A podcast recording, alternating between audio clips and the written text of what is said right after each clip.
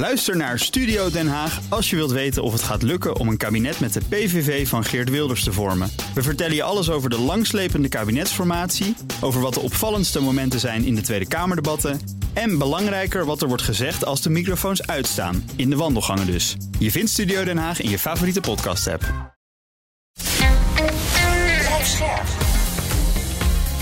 BNR Nieuwsradio. Napleiten. Wouter Laumans en Christian Vlokstra. Mijn vrouw gaat buiten een sigaretje roken en die krijgt ruzie met de buurman. En uh, nou, zij zegt gewoon, ik ben gewoon tot twee keer toe door die, door die man op mijn gewoon omgegooid. Gewoon op de grond gegooid hard. Uh, en vervolgens is mijn man verhaal gaan halen. En, en wat nou, met mijn aangifte is niks gedaan. En, en, en mijn man moet voorkomen. Dat, ja, dat zat gewoon echt niet lekker.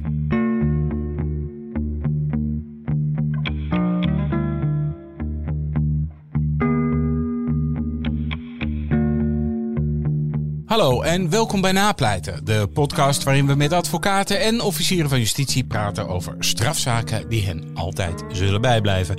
Mijn naam is Wouter Laumans en naast me zit strafpleiter Christian Vlokstra. Welkom Chris. Dankjewel Wouter. Even de huisregels als gebruikelijk. In deze podcast praten we over definitief afgedane zaken en vanwege de journalistieke zuiverheid behandelen we ook geen zaken waar jij, Christian Vlokstra, als advocaat ook maar enigerlei betrokkenheid bij hebt. Chris, ben jij goed met je buren? ja, als het niet zo was, zou ik het hier niet zeggen dat het niet zo was. Nee, maar ik ben, uh, uh, ja, ik ben, uh, ik ben goed met mijn buren. Hè. Beter een goede buur dan een verre vriend. En dat, ja. dat adagium probeer ik ook altijd wel goed uit te dragen. Maar ja, goed, het, het kan natuurlijk niet altijd. Nee, ja, ik, ik heb wel eens een uh, verschrikkelijke buurruzie gehad met, een, met, ja, met een buurvrouw die uh, planten over het, over het hek aan het gooien was. Ja, ze ja. woont er nu niet meer, dus nu durf ik het wel maar ja. uh, buurruzies kunnen natuurlijk gemeen uit de hand lopen. We hebben hier ook de zaak met uh, Moskowitz natuurlijk gehad. Dat oh ja, was ook een, dat was, die, die, die, soms gebeurt het dat het zo erg uit, de, uit de hand loopt dat... Nou, en, en, en, een, een goede komt. vriendin uh, van mij, die is in het verleden is die bemiddelaar geweest bij een, een woningcorporatie of zo'n woningbouwvereniging. Uh, bij ruzies die tussen buren in, in appartementcomplexen ook en plaatsvonden, die gigantisch uit de hand liepen, waar natuurlijk meer mensen dan van last van kregen. Ja. Dus ja, we kunnen er een beetje lacherig over doen. Nee, het kan heel extreem maar het is, het is, ja, en het, het, is bron natuurlijk van veel overlast voor, voor mensen gewoon in hun privéomgeving en ergernis. Waardoor mensen weer zagrijniger worden, slechter slapen en dan lelijk gaan twitteren of mensen gaan bedreigen. Nou, noem het maar zo op. Ja, vandaag, de zaak van vandaag, de luisteraar heeft het nu natuurlijk nu al begrepen. Die draait ook om een soort van buurruzie. En die speelt zich af in maart 2019. Een 62-jarige vrouw is dan samen met haar man op bezoek bij een vriendin in een nieuwbouwwijk in Assen-Delft. Op een gegeven moment staat ze op de stoep voor de woning van de buurman een sigaretje te roken. En dan komt de buurman aangelopen. En vanaf dat moment lopen de lezingen eigenlijk uiteen. De vrouw zegt dat de buurman zich ergert aan haar en een trappende beweging naar haar hondjes maakt. Daarna zou hij haar op de grond gesmeten hebben, uh, waarop de echtgenoot van de vrouw zich in de ruzie mengt en verhaal heeft gehaald bij de buurman. Dus, en dat is in niet mis te vers, verstaande bewoordingen gebeurd. Uh, maar de buurman die heeft een hele andere lezing. Volgens hem viel de vrouw met de hondjes hem lastig. Ze viel hem zelfs aan. En toen hij de vrouw van zich af probeerde te duwen, viel ze in de bosjes. Uh, en kwam haar man haar vervolgens, hem vervolgens ook nog bedreigen. Uh, daarvan heeft de buurman aangifte gedaan. Bij ons te gast vandaag is advocaat Daniel Fontijn. En jij hebt uh, praktijk in Koog aan de Zaan. Welkom. Dankjewel. Uh, jij bent begonnen als civilist, las ik op de website van, ja. je, van je advocatenkantoor. Klopt. Vertel. Als een van de weinige strafrechtadvocaten in civiel begonnen. Civiel afgestudeerd en uh, bij een kantoor met de algemene praktijk begonnen. Um, van alles gedaan. Faillissementen, echtscheidingen. Je kan het zo gek niet bedenken. Burenruzies, ook civiel. Um, en strafrecht. En omdat ik de jongste was, 24... Um, en die oudere partners hadden geen zin in de, de voorgeleiding, die piketten, mocht ik dat allemaal doen. En dat vond ik ook hartstikke leuk. En dat ging ik steeds leuker vinden, leuker vinden. En zo ben ik eigenlijk het strafrecht ingerold. Veel, ik, ik, mij moet je ook niet te lang op kantoor zetten. Ik wil erop uit. Ik wil naar de baaiers. Ik wil naar het politiebureau. En dat vond uiteindelijk daardoor gewoon strafpleitig. Dus eigenlijk bleek gewoon dat je tijdens je studie en in je eerste uh, uh, werkkeuze eigenlijk de, de, de verkeerde keuze had gemaakt. Ja, zo kan je het ook wel zien. Ik heb tijdens mijn studie wel, toen zeiden ze ja, dat strafrecht dat is maar voor een paar mensen. Iedereen wil dat altijd doen, maar dat moet je helemaal niet doen, want er zijn maar één wordt advocaat eh, van de, van de 600, één wordt officier en één wordt rechter en de rest gaat allemaal wat anders doen. Dat is wel zo trouwens. Zijn ze dat bij jou ook, Chris? Nou, kijk, het is, de, de, de, de, de studeren natuurlijk heel veel mensen rechten. Uh, en er zijn ook heel veel mensen binnen die rechtenstudie die graag in het strafrecht willen. Uh, maar zeker binnen de advocatuur zijn er niet zo heel veel plekken elk jaar om, om aan de slag te kunnen. Um, en niet iedereen wil bij de overheid werken. Die komt natuurlijk niet zomaar binnen bij het Openbaar Ministerie of bij de rechtermacht. Mm -hmm. Dus uh, zeker in mijn tijd was het ook nog wel zo qua studie. Van, ja, je kunt het wel doen, maar je moet er nog wel werken kunnen krijgen. En uh, hoe wordt er binnen het... Ja, dat ga ik eigenlijk aan Daniel vragen. Want hoe wordt er eigenlijk binnen het strafrecht gedacht over civilisten? Ja, ik hoor ook wel eens mensen uh, een beetje badinerend zeggen... civilistjes. Ja, nou slecht. ja, toch? Want ik geloof dat strafpleiters een beetje, dat zijn een beetje de straatvechters van de advocatuur. Nou ja, je kijkt nu weer naar mij. Ja, prima. Kijk, het is. Uh, nou, ja. kijk, wij zijn natuurlijk, kijk, strafrechtadvocaten zijn natuurlijk procestijgers. Hè? Dus wij, wij, wij, wij treden natuurlijk nou. op in. Uh, nee, maar wij, wij treden op. We zijn procesadvocaten. Dus wij treden op in procedures. Dat staan voor een rechtbank. De testosteron vloeit hier over de tafel. Uh, ja, procestijger. Ja, goed, dat, dat geldt natuurlijk over journalisten-tijgers zoals jij, die dat dan weer volgen. Uh, kijk, in een groot deel van de civiele praktijk, hè, dit, er zit ook een procespraktijk in. Dat is natuurlijk ook hartstikke, vind ik hartstikke interessant ook. Alleen er zit natuurlijk ook een hele groot deel ja, adviespraktijk in. Gewoon en, en stukken schrijven en weet ik wat allemaal. Ja, weet je, dat is, dat is, ik ben daar niet barinerend over, maar dat vind ik niet zeg maar de procesadvocaat die ik ben. Laat ik het zo zeggen. Nee, dat heeft natuurlijk meestal de dynamiek van een bibliotheek. En um, dat strafrecht heeft natuurlijk heel veel dynamiek en dat vind ik er ook heel mooi aan. En ik denk ook wel, je moet, ja, uiteindelijk, ik voel me gewoon thuis tussen die types, tussen, tussen mijn klanten, tussen de andere strafrechtadvocaten, een ja. bepaald type. En dan moet je een beetje bijpassen of horen. En dat, ik voelde me daar minder op mijn gemak bij, bij de civilisten in ieder geval. Misschien ligt het wel aan mij gewoon. Hoor. Ik hoorde nog een gerucht, uh, Daniel. Vertel. Heb jij ooit meegedaan aan de nieuwe Moskovits? Oh ja, leuk. oh, dan wist je niet aan herinnerd te worden. nee, prima. Het was heel leuk. Maar... En? Ja, was leuk. Maar ik ben gewoon even benieuwd naar jouw carrière dan. Hè? Dus je bent, want, uh, hoe lang ben je nu advocaat? Dat weet ik eigenlijk niet. Uh, 22 jaar al. Jezus, mina. Of dus in dit jaar ben ik te, nou, bijna 22 jaar. Ja, dus ben je eerst jaar, vier jaar begonnen als civilist. Nou, toen kwam je in aanraking met het strafrecht. Ja, vanaf het begin al. Ik deed echt algemene praktijk. Ja, en toen ben je, ben je over. Ben je, wat ben je toen vervolgens gaan doen? Je, kon, nou, je hebt de, de Nieuw Moskovits gedaan, maar je bent een kantoor gestart of ben je ergens Nee, ja, dat is misschien wel goede. Dat is wel een goede vraag. Sowieso allemaal goede vragen. Maar nee, ja, ik ben dat, gewoon ja, in dat, die dat is een beetje mijn taak. goede vraag van Chris. ja, nee, algemene praktijk begonnen. Dus alles. En nou, daar zat strafrecht bij. En dat werd steeds meer. Uh, dus door, door mijn stage heen, ja, op een gegeven moment krijg je een keer een, een, iets grotere zaak. En ik merkte dat ik dat mooi vond, weet je, met een groepje advocaten. En, en dat, dat, dat heeft het civiele natuurlijk ook veel minder. Hè? Dan ja. ben je dus natuurlijk veel solistischer. En toen, veel leuk. En, maar ik zat wel bij het civiele kantoor waar ik zat, daar lag de nadruk niet op het strafrecht. Dus toen dacht ik op een gegeven moment, ik moet iemand hebben die mij wel echt goed gaat begeleiden. Want ik sprak mensen die bij kleding zaten en die hadden dan Gerard Hamer die ze goed begeleiden. En dat hoorde ja. ik allemaal. En toen kwam dat tv-programma dus op mijn pad. En toen zeiden mensen, ja, daar moet je aan mee gaan doen. In de veronderstelling dat er allemaal advocaten aan meededen.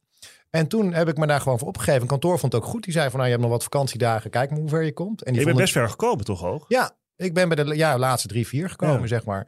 Dus dat, en ja, volgens mij kantoor vond het hartstikke mooi natuurlijk. Die dachten, gaan we gewoon met, die gingen gewoon elke dinsdagavond met z'n allen kijken, ja, zeg maar. Chips erbij, nootjes. Ja, ja hoe, hoe een collega deed. En het was eigenlijk, het was wel leerzaam. Ja. Maar het was natuurlijk niet helemaal het idee wat ik erbij had, zeg maar. Dus uh, ik had erbij het idee bij van, nou ja, misschien kan ik wat van Moskowitz leren. Maar het, ja, en ik, ik vond het ook wel een soort van grappig om te zien hoe dat allemaal ging. Nou, ik vind het ook niet zo ramp hoor. Maar en daarna ben je, ben je uh, doorgegroeid. Ben je, wat, ben ja, je toen gaan doen? Toen ben ik uiteindelijk wel bij hetzelfde kantoor gebleven en steeds meer strafrecht gaan doen. En toen werd het steeds groter eigenlijk wel. En toen zat ik op een gegeven moment, ik, ik, in Passage, daar had ik ook heel leuk over vertellen, maar daar is Chris bij betrokken. Maar ja, daar passageproces. Ja. Passageproces. En daar, dat was natuurlijk op dat moment eigenlijk het grootste wat, wat er in Nederland ooit gespeeld had. En toen ik in die arena was, uh, toen dacht ik, ja, en toen, daar kon ik ook eigenlijk, want daar, dan deed ik er nog heel klein beetje civiel bij. Maar dat kon, was eigenlijk niet meer te combineren met zo'n zaak.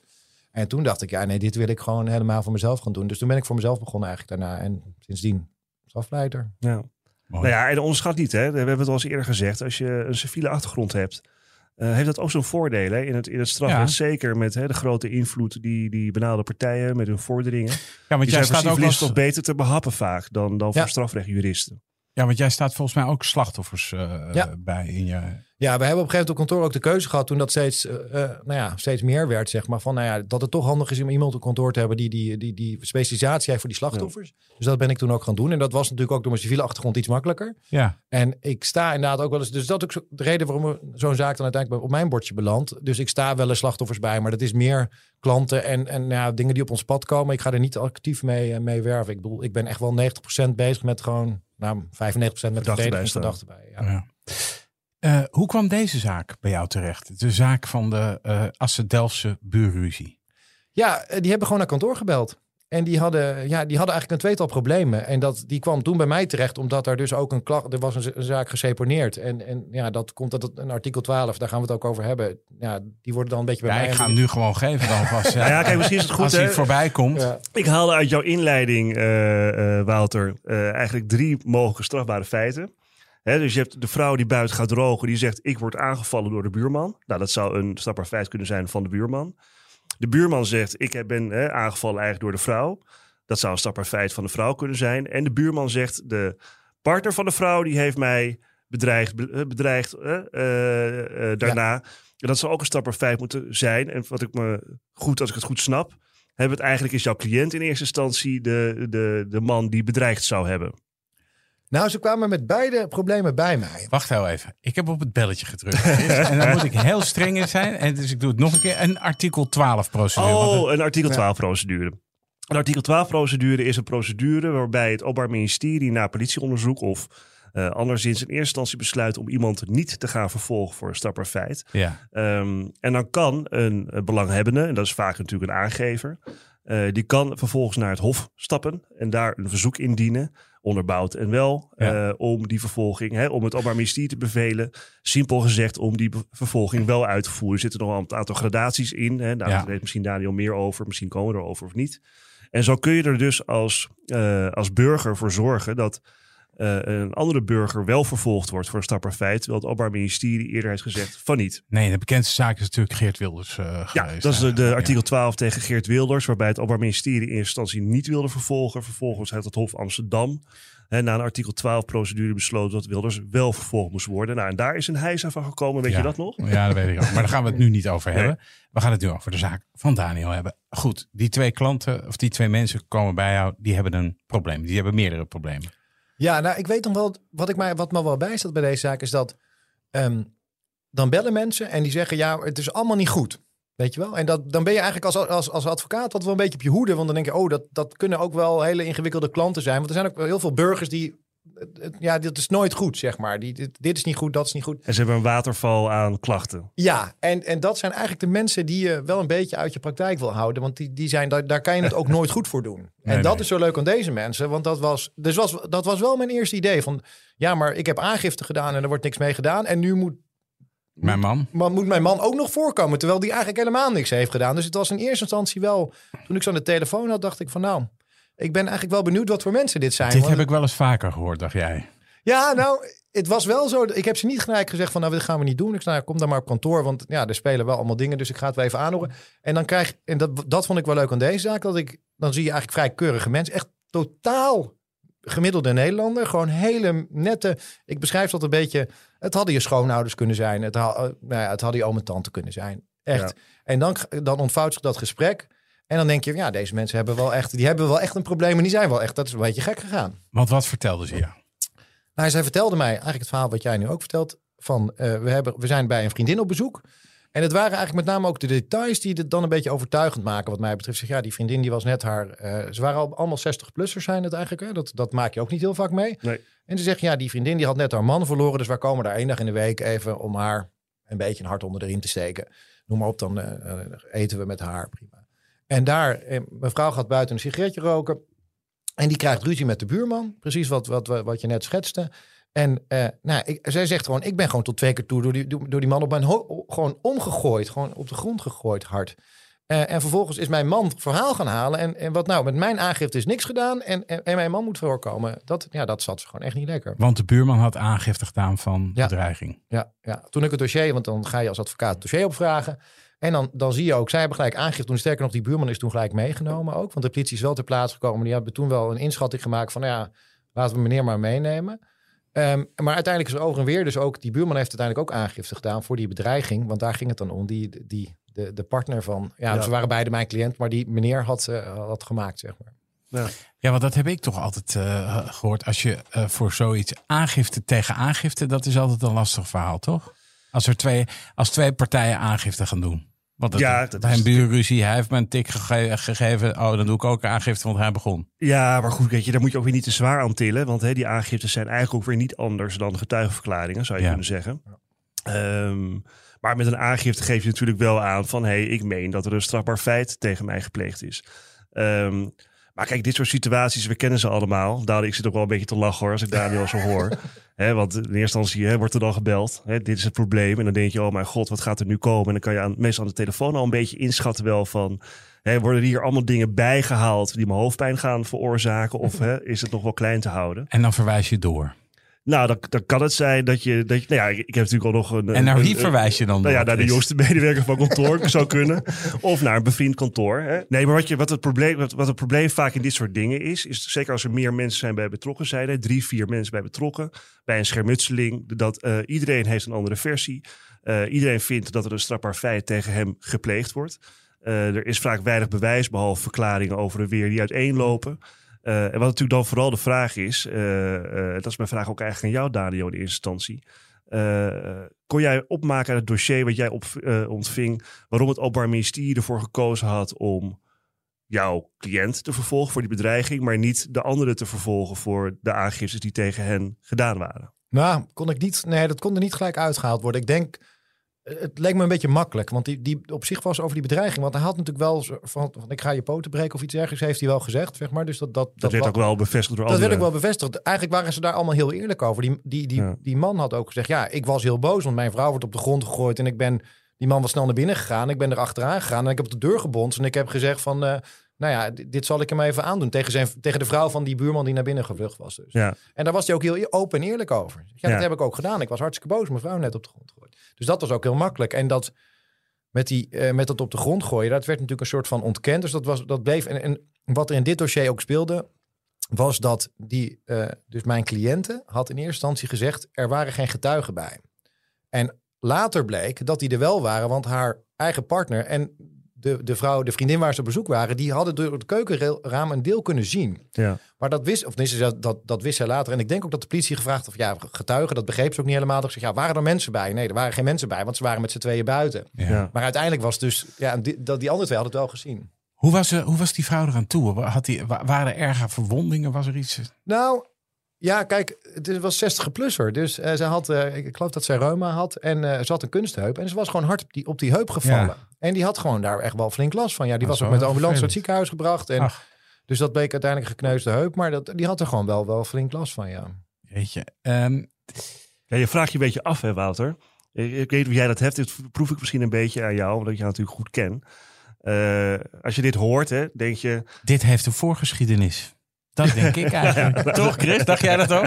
Hey, je dacht iets anders, maar laten we op die vraag Oké, okay, sorry. Uh, dan ga, mag jij zo meteen. Ja. Dat is het beetje wat ik hier... Dit gebeurt toch niet zomaar? Hier is toch gewoon een soort... Ja, dat denk ik wel. Ja, ik bedoel, dat kan ik uit het dossier niet. Bedoel, dat proef je wel een beetje als je het leest. Van er speelde al meer en dat liep al niet meer. En ik denk als je het dossier ook goed leest, dan, ja, dan, dan, dan kijk je toch naar details. En dan zie ik dat die, de, de, de, boze buurman niet mijn cliënt is, dan een oud militair die dan ook zegt: Ja, ik heb wel kinderen, maar ik heb helemaal geen contact meer mee. Dan denk ik, ja, dan zie ik wel een beetje een, een, een, boze buurman die we allemaal wellicht wel kennen van de verhalen. Iemand die je voetballek steekt als je hem in de tuin precies. Ja. Wat nee, waar, waar ik bedoelde is dat, dat mensen zich afvragen, hè, waarom, waarom komt dit zeg maar in het strafrecht terecht? Hè, zoiets. Hè, want in principe is het zo, ja, weet je, het is natuurlijk eigenlijk een kleine buurruzietje. Hè, wat uh, uiteindelijk ook niet zo heel veel schade heeft berokkend. Maar wat ik weet, en ik weet hoe dat bij deze mensen was, uh, Daniel, dat kun je misschien vertellen. Ik heb ook wel zo'n akkefietje gehad wat jij omschrijft, ook met, met buren. Uh, oh, nu opeens wel? Nee, niet zelf, maar oh. cliënten. Hè. Er waren ook oudere mensen die, die ruzie hadden met hun buurman. En het, nou, het ging ook over allemaal gedoe. En daar heeft, is op een gegeven moment ook een schermutseling ontstaan. En met de een werd wel vervolgd en de ander niet. Maar dat het voor die mensen echt hun leven beheerste. Hè, wat, wat, wat daar gebeurd was en hoe justitie daarmee omging. En als advocaat weet je, realiseer je dat niet altijd. Zeker niet in de praktijk waar ook Daniel in werkt. De, de georganiseerde criminaliteit. Want weet je, die mensen die weten, ja, weet je, justitie is gewoon een element in mijn leven, laat ik het zo zeggen. Uh, en het dealen daarmee. Maar deze, uh, dit soort mensen, die, die, die, die, ja, die zijn, het zijn meest hele fatsoenlijke, rechtschapen mensen, zeg maar. Die, die zijn helemaal verbijsterd door het feit dat ze in die molen zitten. Was dat bij deze mensen ook zo? Ja, dat, dat sowieso. Hè. Dat had heel veel indruk op me. Ik merkte ook dat de, de emoties heel hoog zaten. En wat ik dan zelf aan zo'n zaak leuk of interessant vind, is dat um, hier staat een beetje de rechtsstaat op het spel. Dat klinkt een beetje zwaar, maar die, dit zijn mensen die hebben één keer in hun leven hebben ze dit. En dan, dan hebben ze bepaalde verwachtingen van, van, van, van politie, justitie en alles wat daarbij zit. En dan ben ik een van die mensen die die ze er daar een beetje doorheen moet helpen. En dan wil ik ook dat dat, dat dat systeem ook goed functioneert. Dat je tegen deze mensen kan zeggen dat ze er niet een soort van, van bottig, zeg maar, van heb ik een keer wat en dan word, ik, word ik teleurgesteld door die staat. En dat, uh, en daar staat door het hele systeem eigenlijk een beetje. En dat waren ze. Ze komen bij me en ik denk eigenlijk, ja, dat, dat, daar wil ik jullie ook in helpen. En wat wilden ze eigenlijk? Nou, zij, zij voelden zich ontzettend onrechtvaardig behandeld natuurlijk. Ze zeiden van ja, maar weet je, dit is, dit is omgekeerde wereld. Het is niet eerlijk eigenlijk. maar, wat vroegen, maar wat vroegen ze aan jou dan? Wat, wat, hè, wat voor jou dan? Ja. Zij zeiden van ja, dit is omgekeerd. Die buurman moet gewoon veroordeeld worden en wij, hebben, wij, wij niet. Dat is eigenlijk heel simpel het verhaal. En wat, wat kon jij voor hun betekenen? Nou, het is twee dingen dus. Dus die, uh, die man die moest voorkomen bij de officier. Dus we hebben, we hebben volgens mij, ik weet niet of we het eerder hebben gehad, maar we hadden geen zitting waar je kan dus bij de je kan, een OM-zitting krijg je dan. En dan krijg je ja, ga ik bellen. Uh, toch OM-zitting. Ja, maar uit, Dario. ja, nou, dat is een, dan moet je, vroeger moest je gewoon voor elk je wat de misdrijf was bij de rechtbank komen. Of bij de politierechter in dit soort gevallen. Nou, dat werd op een gegeven moment te duur. Dus we, nou, dat is al een paar jaar geleden dat we gezegd hebben, nou, we gaan steeds meer nou, dat gewoon bezuinigingen. De officier kan het ook. Geen rechter meer, rechter meer nodig. is gewoon veel goedkoper. Dus die simpele zaakjes, die, dan kom je bij, en zeker als het de eerste keer is, dan mag je naar een OM-zitting en dan word je een, krijg je een strafbeschikking en dan wordt er dus een klein strafje voorgesteld. En als je akkoord gaat, dan is het klaar. En als je niet akkoord gaat, ga je naar de rechter. Daar mag ik niet bij zijn bij die zittingen. Nee. Volgens mij. Nee, klopt ook. Ja. En hoe ging die uh, zitting? Die ging goed, want die zaak werd uiteindelijk geseponeerd. Dat was ook wat wij dan doen in dit soort zaken, is dat we gewoon eh, eerst even een briefje sturen naar de officier van hey, dit volgens mij uh, moet dit een sepo worden. En dan kijk naar alle omstandigheden. Um, en zo is dat ook gegaan. Die officier heeft gezegd, ja, dat hele, ik zie nu al het hele dossier. En dat is die man is gewoon heel boos geworden eventjes. En die heeft zich even laten gaan. Maar zijn vrouw lag in de kreukels en noem maar op. Dus dat, uh... Die bedreiging was niet van die aard dat, je, dat die man, eh, dat het echt heel serieus genomen moest worden. Ja, dat klopt. Uiteindelijk is, de, is die zaak geseponeerd. Want dat heb ik nog even uh, nagekeken. Anderszins getroffen. Dus dat, en dat kan dan ook betrekking hebben op je direct naasten, zeg maar. Dus dat is de reden geweest. Dus het was wel bewijsbaar. Hè, want het was op zich... Had hij had het ook toegegeven. Had ook, want als je die stukken nog ziet van die OM-zitting... dan zegt hij ook daar weer keihard... ja, dat heb ik, heb ik ook echt zo gezegd. Ja. Daar neemt hij op, op zich nam hij dat niet terug, zeg maar. zie je nog wel eens dat mensen zeggen... ja, dat heb ik net iets anders gezegd. Nee, hij zei, ik heb dat echt zo gezegd. Okay. Maar ja, dan had je nog het andere traject had je over. Ja. Nou, daar moesten we... Dus daarvoor, daar lag een CEPO. En dat was dus, daar hebben we dus de artikel 12 procedure die we net hebben uitgelegd hebben, zijn we toen gestart.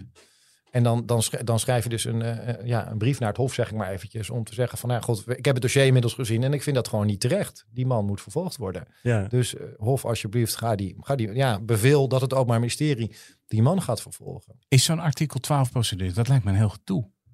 Of valt dat mee? Is het gewoon een briefje schrijven en klaar?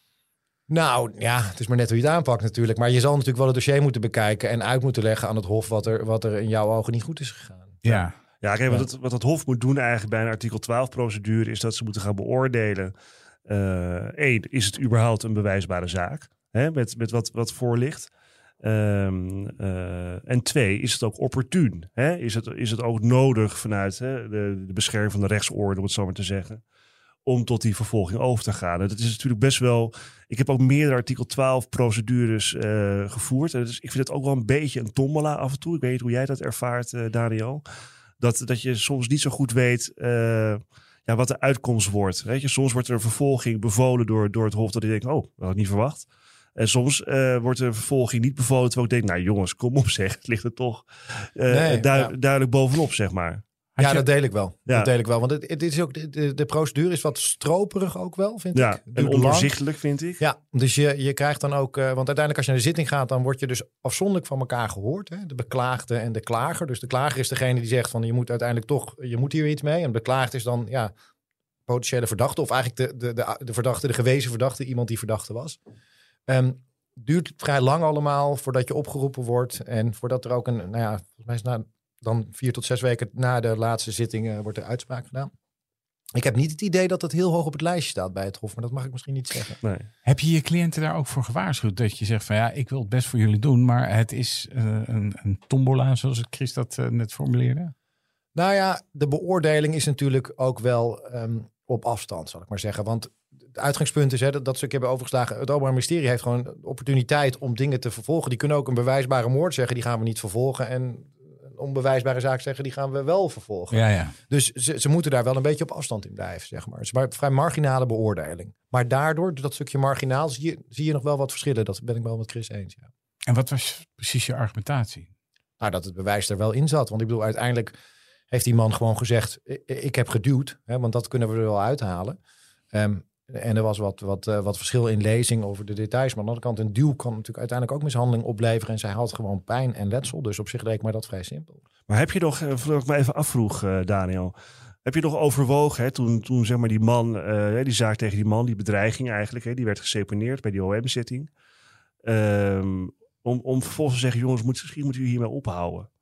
Of was het, weet je, want ik heb ook wel eens gehad hè, dat ik dacht, weet je, mensen, het is misschien beter hè, voor jullie allemaal. Voor de gemoedsrust. Uh, voor de gemoedsrust. Hè. Zaak 1 is nu klaar. Nou, die is goed afgelopen, kan je, zou je kunnen zeggen. Uh, uh, laat het rusten. Dat kan niet altijd hoor. Want je hebt ook mensen die gewoon, hè, die, die. En dan moet je ook, of moet je ook, dan ga ik ook hoor. Ik bedoel, daar heb ik verder geen moeite mee. Maar je kunt natuurlijk als advocaat af en toe wel eens denken, zeker bij dit soort mensen, van moet je dit wel doen? Of heb je dat, was dat eigenlijk helemaal geen optie? Nou, ik doe dat eigenlijk altijd wel. Dus ik kan me dat even niet zo heel letterlijk herinneren. Want ik had heel prettig, prima contact met deze mensen. Dus ik kan me zeker voorstellen dat ik had gedaan. Want ik bedoel, normaal gesproken dit soort zaken... Ik bedoel, dat vind ik ook als taak als advocaat. En je bent natuurlijk vol voor je klanten. Maar je, je kijkt ook wel even mee soms van... Hey, is dit wel nuttig? En zeker bij dit soort dingen, als je hierin... Ik was niet in de beginfase, maar dan zeg ik ook wel eens van... Ja, mediation is dat niet een idee. Zeker bij dit soort kleine ja, zaken. Zat ik eigenlijk ook te denken, ja. dit is toch eigenlijk een uitgelezen zaak voor jongens. Ga eens even rond de tafel zitten en praat dit nou uit. Nou, ik denk, er zijn grote voorstanders binnen de advocatuur en op haar ministerie, rechterlijke macht uh, van en voor mediation. is dat natuurlijk gesneden koek. Die zullen dit horen en die zeggen, dit schreeuwt om mediation. Ja, dit lijkt mij op zich ook wel een mediation kwestie, als ik het zo hoor. Ja, maar dat, dat, ja, dat station was in die zin een beetje gepasseerd. En voor mediation wil je natuurlijk liever ook dat, dat je een beetje met gewoon buren of familie doen ze dat liever. Want dat zijn, maar dit waren weer ja, de buren van, van die vriendin, zeg maar. En zij zaten inmiddels wel zo hard in de wedstrijd. En dat is dan, daarom zeg ik ook, als je vanaf het begin erin bent, is het soms wel goed. Maar zij zaten inmiddels zo in de wedstrijd dat ze dat niet meer wilden. Zeg. Maar dat weet ik nog wel. Zeg, ja, nu, nu willen we dat traject ook afmaken. We hebben een procestijger nodig. dat was Daniel. hey, die artikel 12 uh, procedure, uh, uh, hoe liep dat af? Dat liep goed af. Want het Hof zei uiteindelijk van ja, dat, hier moet vervolgd worden. Oké. Ja, dus dat was Stap 2, uh, eh, in de goede richting voor cliënten. En toen? En toen moest natuurlijk een politierechter zitten komen, want dat is dan het gevolg. Dan moet het ja. Openbaar Ministerie, um, ja, die moet die man gaan dagvaarden. En doet, zo'n, oh, doet dat Openbaar Ministerie dat dan uh, met gepaste tegenzin? Want ik, ik, kan me zo voorstellen dat als je eerst zegt, joh, dit is helemaal geen zaak. En vervolgens uh, zegt een, de boven je gestelde zeggen van, jawel, dat ga je wel bekijken dat er dan toch een, een, beetje sprake kan zijn van frisse tegenzin voor zo'n zaak. Merk je zoiets of is dat gewoon, werd dat gewoon professioneel aangevlogen? Ja, merkte ik dat. Ja, uiteindelijk wel. Want die officier vroeg uiteindelijk op zitting vrijspraak. Dus daar was ik wel, daar was ik not amused over, zeg maar. Want dat vond ik eigenlijk nou, niet terecht. En dat vond ik eigenlijk ook niet helemaal terecht. Als je kijkt naar, kijk, nou, als je naar de beslissing van het Hof laat het wel enigszins open. Want die kunt natuurlijk niet zeggen, deze man moet veroordeeld worden. Maar die laten het enigszins open. Maar die, die, die hebben toch wel wat, wat vingerwijzing gegeven naar de bewijsmiddelen, zeg maar. Ja, hmm. omdat je natuurlijk die, die haalbaarheid van die, hè, van die strafzaak moet je natuurlijk beoordelen als Hof. Um, maar even wat jij net zegt, uh, Wouter. Ik denk, kijk, als het Openbaar Ministerie een vervolgingsbeslissing neemt hè, in, in negatieve zin. Dus ze zeggen, we gaan niet vervolgen in een prestigezaak hè, of in een zaak waar veel, omdraait, hè, waar veel op draait of waar veel onderzoek ook vanuit de kant van het Openbaar Ministerie in zit, hè, om tot die vervolgsbeslissing te komen. Uh, en je wordt dan, zeg maar, nou denk aan Wilders dus. Hè, en je op wordt dan op de vingers getikt door het Hof en je moet wel gaan vervolgen. Uh, uh, dat het dan uh, lastig kan zijn voor het Openbaar Ministerie om daarin te opereren.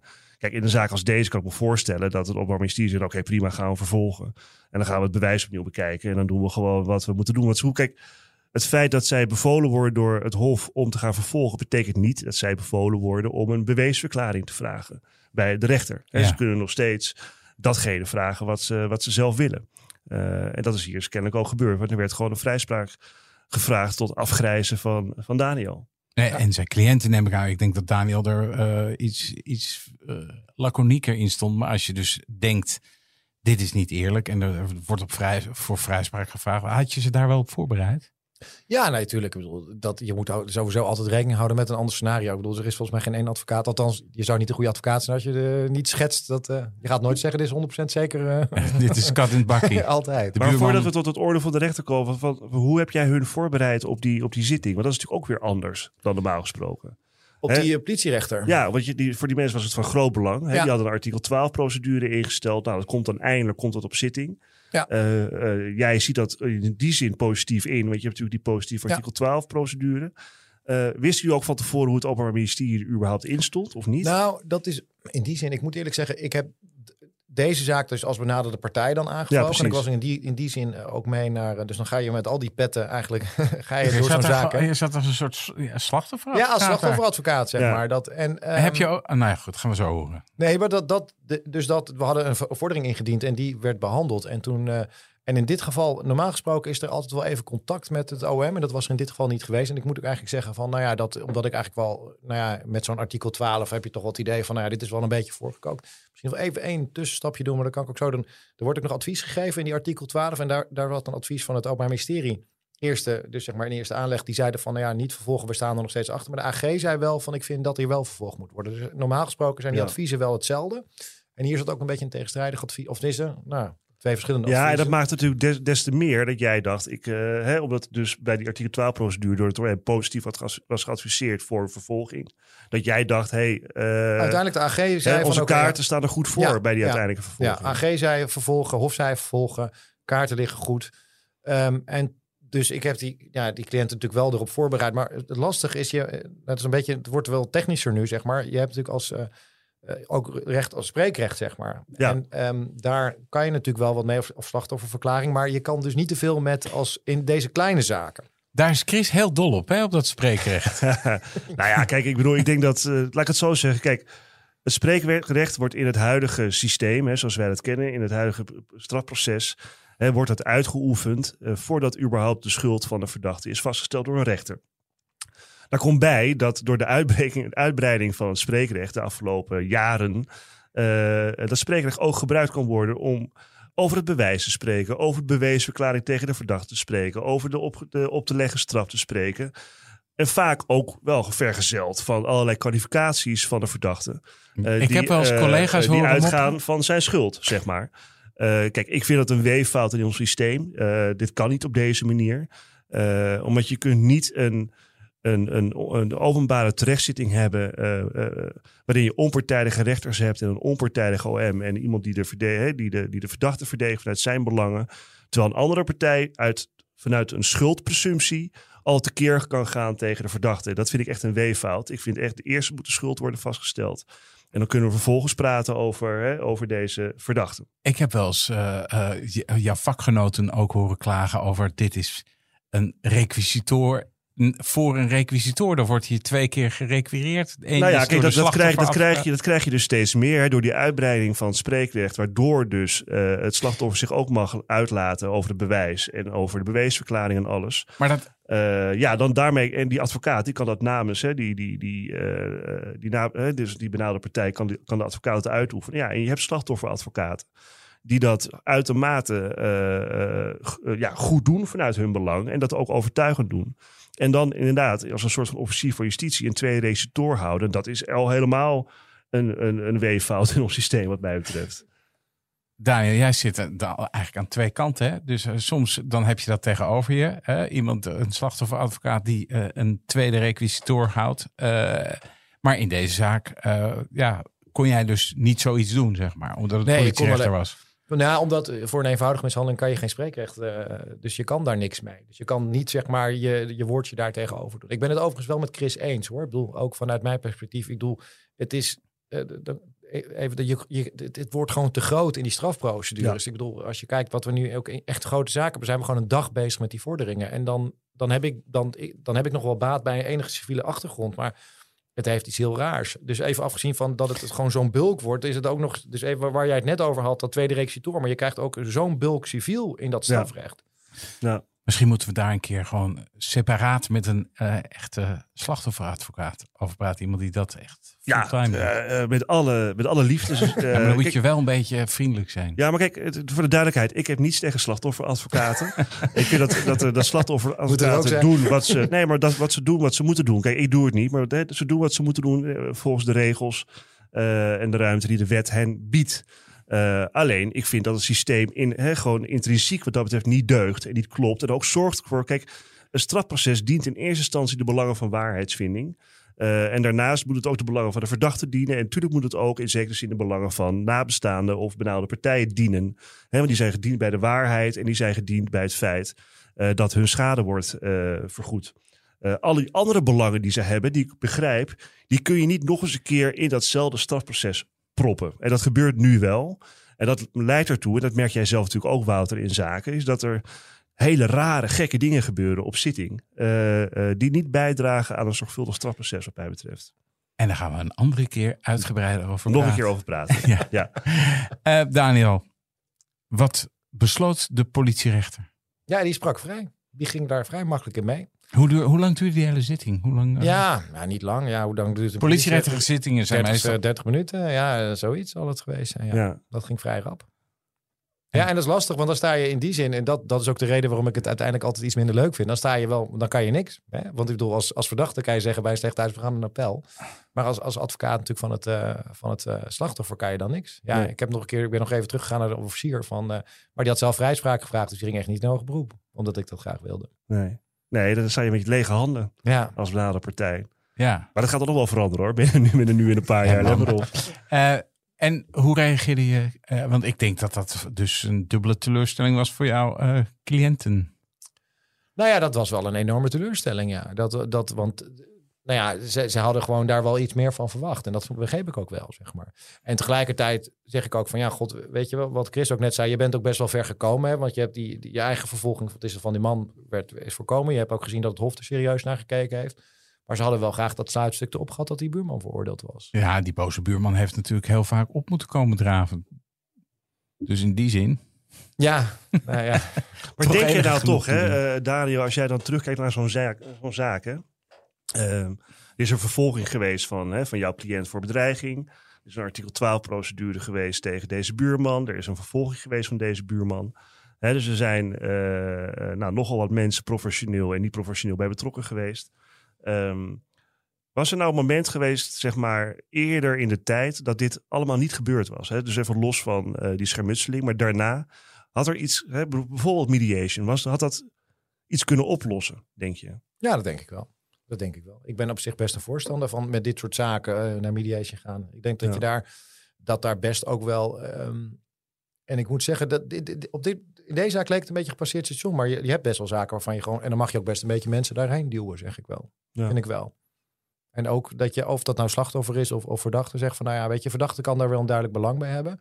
Maar je ziet daar toch best wel goede resultaten uitkomen. En ik bedoel, en, en de vraag is even, en dat kan je ook afvragen, moet hier met z'n allen zo druk mee zijn? Dat kan je natuurlijk ook afvragen. Ja, dat, dat is wel een vraag die bij mij leeft. Ik bedoel, eh, dat, dat, dat rechtssysteem, dat, dat piept en dat kraakt.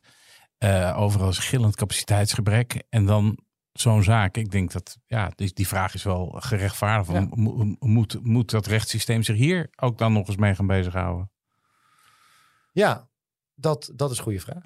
Ik denk wel, maar het gaat natuurlijk uiteindelijk wel om dat je voor een deel moet natuurlijk wel serieus geluisterd worden naar die mensen. Hè? Want die, dat is natuurlijk wel waar ze mee zitten.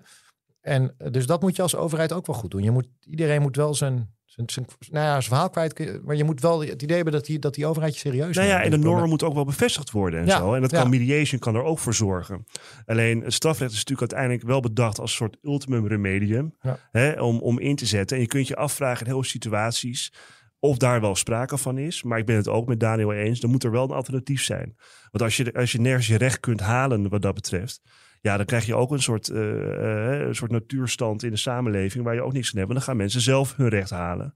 Met alle mogelijke gevolgen van dien. Het laatste woord is aan Daniel Fontijn. Hoe kijk jij nou terug op deze zaak?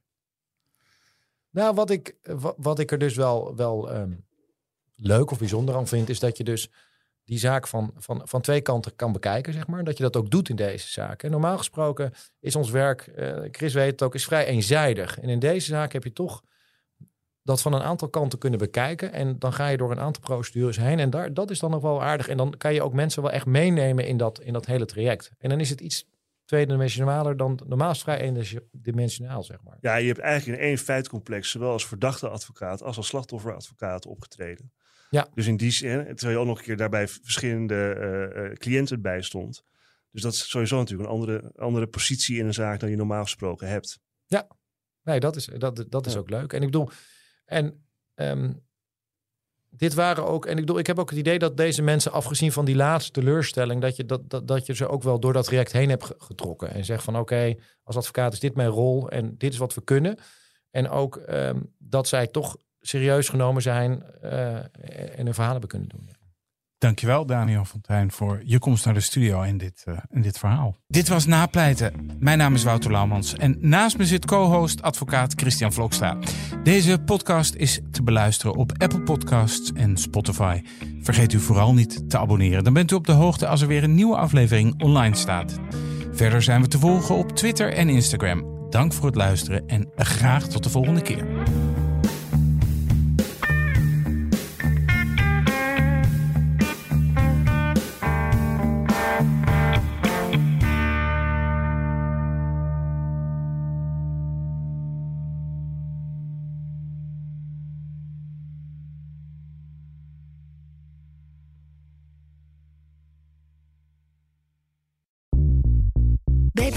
Ben je altijd als eerste op de hoogte van het laatste nieuws. Luister dagelijks live via internet. Bas van Werven. En heel langzaam komt de zon op rond dit tijdstip. Je krijgt inzicht in de dag die komt op BNR, het Binnenhof in Nederland en de rest van de wereld. De Ochtendspits. Voor de beste start van je werkdag. Blijf scherp en mis niets.